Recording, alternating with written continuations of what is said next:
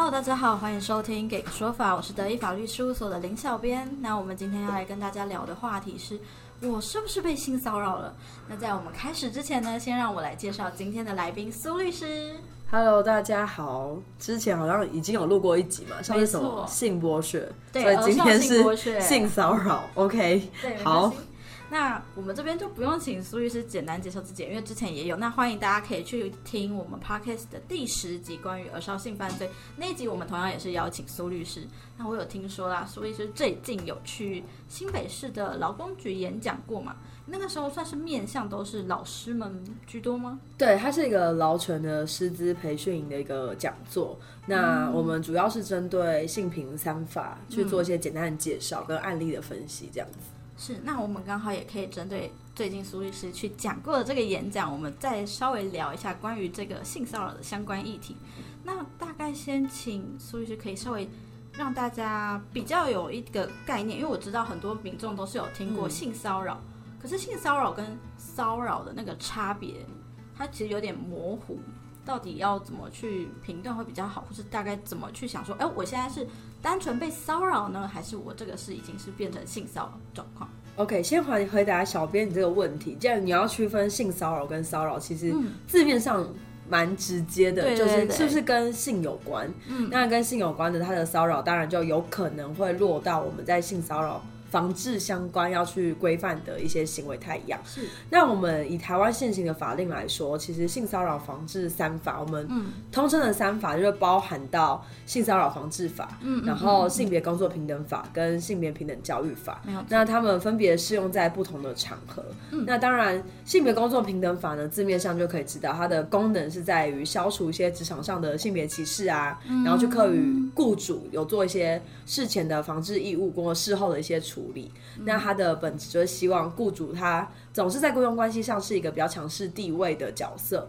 那他可以利用他的资源跟他的影响力，去达到事前预防跟事后纠正的状况。那性别平等教育法看得出来，那他在处理的就是校园的性侵害跟性骚扰防治的事项。嗯，对。那性骚扰防治法呢，它就是最大众，它适用在所有的包含工作呃工作场所、校园以外其他场所。嗯那最常见就是我们一些公公共场合的性骚扰。嗯，所以这三法大概它的定义其实都有一些法令上对于性骚扰定义有一点点不完全相同，但其实大方向逻辑差不多。然后管辖管辖的主管机关不太一样，然后规嗯范主体不太一样，是对，大概是这样子。是。那像我们从学校的时候，学校的时候，其实老师都有在大概讲的，最常听到的可能是性别平等教育，嗯，就是从小开始就是有灌输这样的概念。那性骚扰这件事情其实不分年龄大小，不分性别啦，嗯其实在什么样的场合都会碰到，因为像可能从学校可能是小，可能是同学们不小心讲错，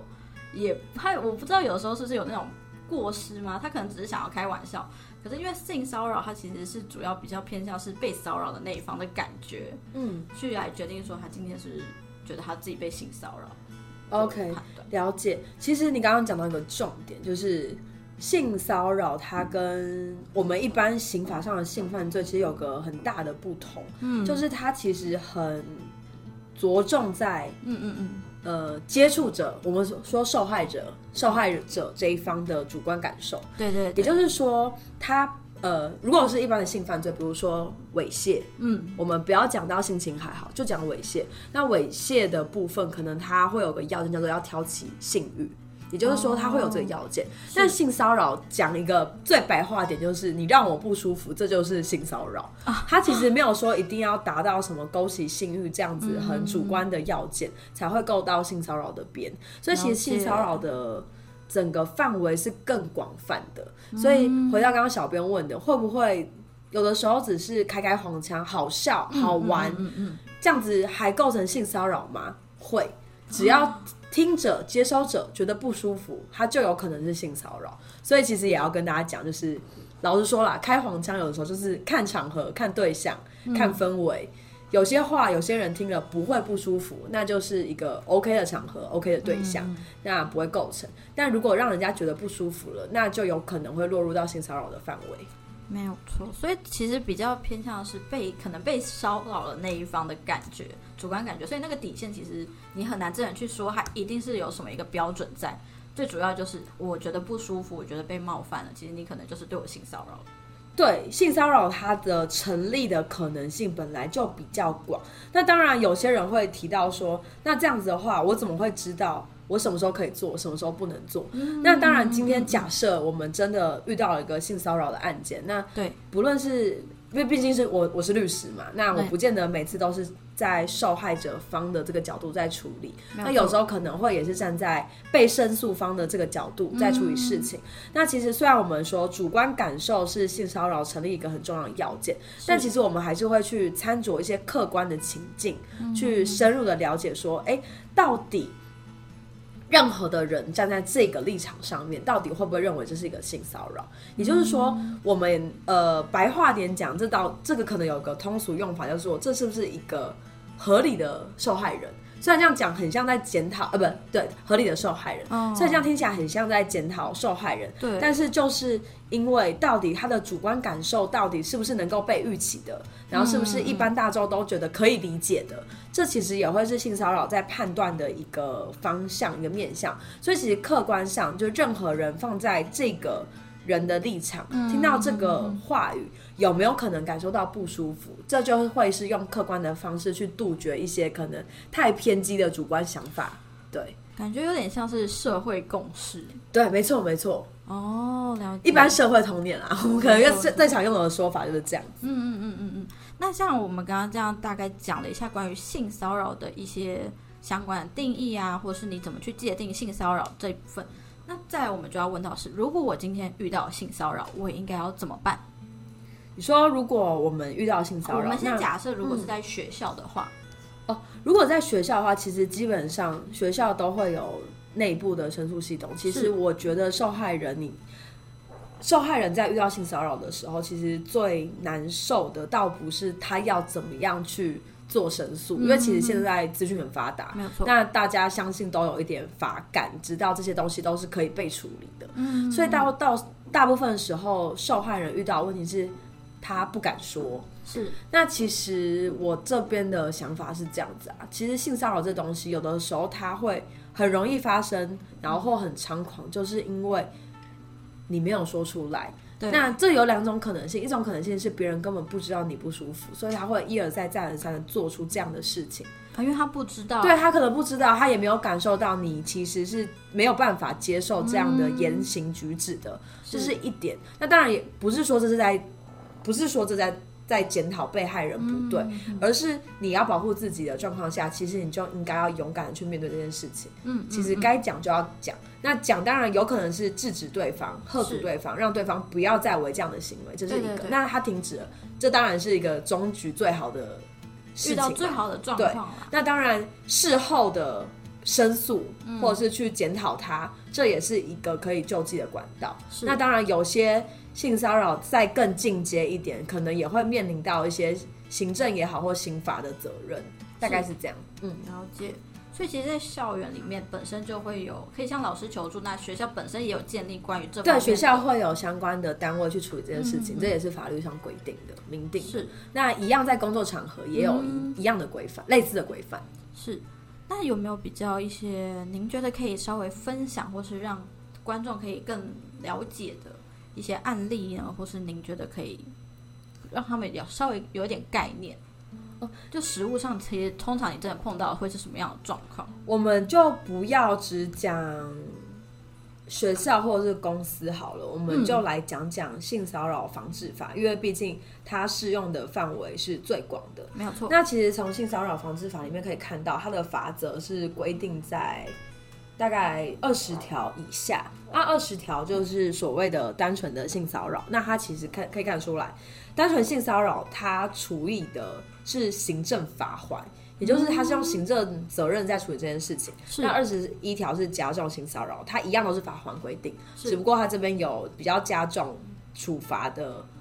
状况。那我想要特别讲的是第二十五条，因为它这是性骚扰防治法里面的。刑事责任，而它又跟刑法的不太一样。那这个刑事责任呢，我们通俗有有个说法叫做强制触摸罪。是那他这边有说，就是意图性骚扰，然后趁人不及抗拒而为亲吻、拥抱或触摸其臀部、哦胸部或隐私部位等等的行为，所以他基本上是有触碰啊，不是只是单纯的言语性骚扰。对对对，对，那他这边有看到，他是两年以下有期徒刑、拘嗯役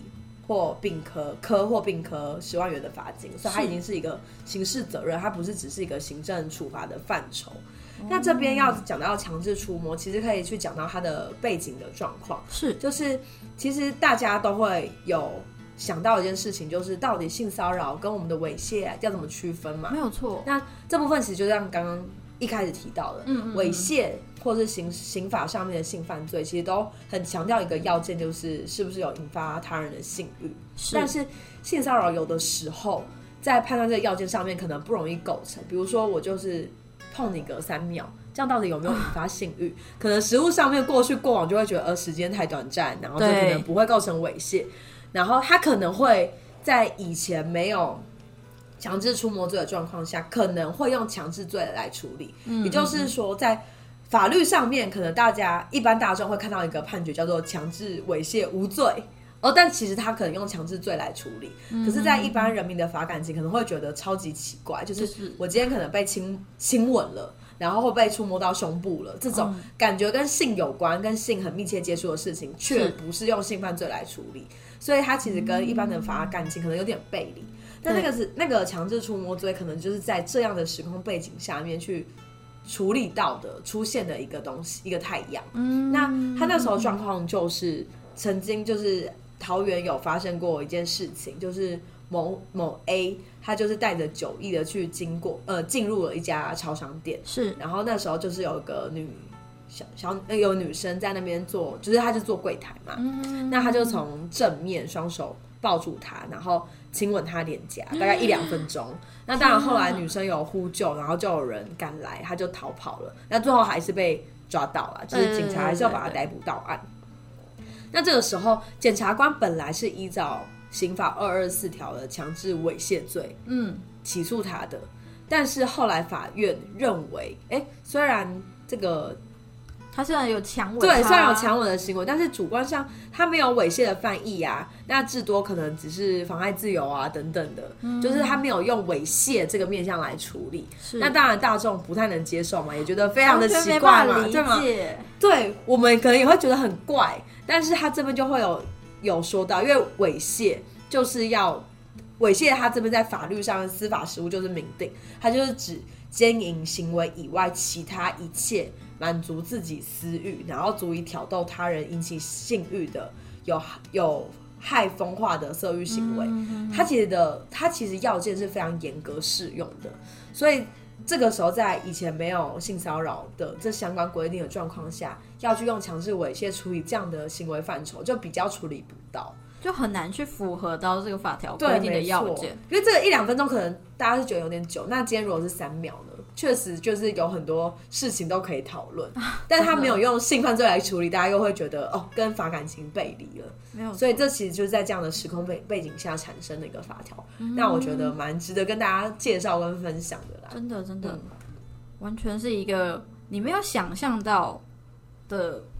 应该说我没有想过曾经这样的行为太一样，却跟却只能用强制罪来处理，就是对以我们自己去看新闻，你会觉得说他明明有碰触了胸部或什么地方，可是为什么跟性的罪完全没有搭上边？，对，没错，就是很奇怪。对，那时候就是有这样的时空背景。是，那像刚刚您也有提到有一个是加重性骚扰，可以稍微解释一下什么是加重性骚扰吗？它跟单纯性骚扰有差别是在哪？他的行为太样没有差别。那他这边大家如果就是手边想 Google 可以看一下二十一条，他其实是针对对象。那其实他就是因为今天的加害人，他其实是一个比较高权的对象，是所以他在这种有点利用权势。或利用这些高权机会去做性骚扰的时候，会刻意比较重的处罚，所以行为他一样跟单纯性骚扰是一致的。但在这些，比如说你会是，比比如说老师啊，哦，或者上司啊这种。是有上，下级的上下级，导致可能你更有你有更多机会，然后受害者可能也更难反抗的状况下去做性讲骚扰。吧，对，这种就加重处罚，大概是这样子。哦，所以有点像是，嗯，可能职场上是不是有一些案件就是来自于这种上下级的关系？对？啊，其实我们自己实务经验上就蛮多的啦，师生也是，嗯，教授跟学生。对对对。啊。那这个就是比较卡在，如果是用二十一条，你刚刚说就是这个加重性骚扰，其实难在是就是下面下级这个，他们有的时候可能碍于身份不能说，确实也会有这个状况。所以其实，呃，性骚扰也好，性犯罪也好，很多时候它会那么的隐秘，就是首先会有你当你要提出来，除了勇气以外，会有证据面的问题。对，就今天我都鼓起勇气讲，但我要怎么证明这件事情是真的发生？其实这个不不论是对受害者也好，对加害者，呃，应该说对两方，嗯，分别都是一个问题啦。因为像刚刚提到利用权势这件事情，那我们今天可能可能今天有个版本说出来，就是哎、诶教授对我性骚扰，或者是他强说没有，对，或是他强迫我对他嗯，去配合他一些行为，不然他可能不让我考试过关。假设今天受害者讲出了这个故事版本，那第一个就是到底这件事情能不能被证实，这是一个问题嘛？对，同样的，对于被指控是加害者方，他其实也有一样防御上的风险，就是今天我可能真的就给这个学生一个不及格的分数，但有可能我根本都跟性骚扰无关，也没有要强迫他做一些违反音乐的事情，而是他就真的能力不足。嗯那这时候所谓的被指控被指控方，他要怎么样去做防御？所以其实这些东西在实物操作面上都会有一些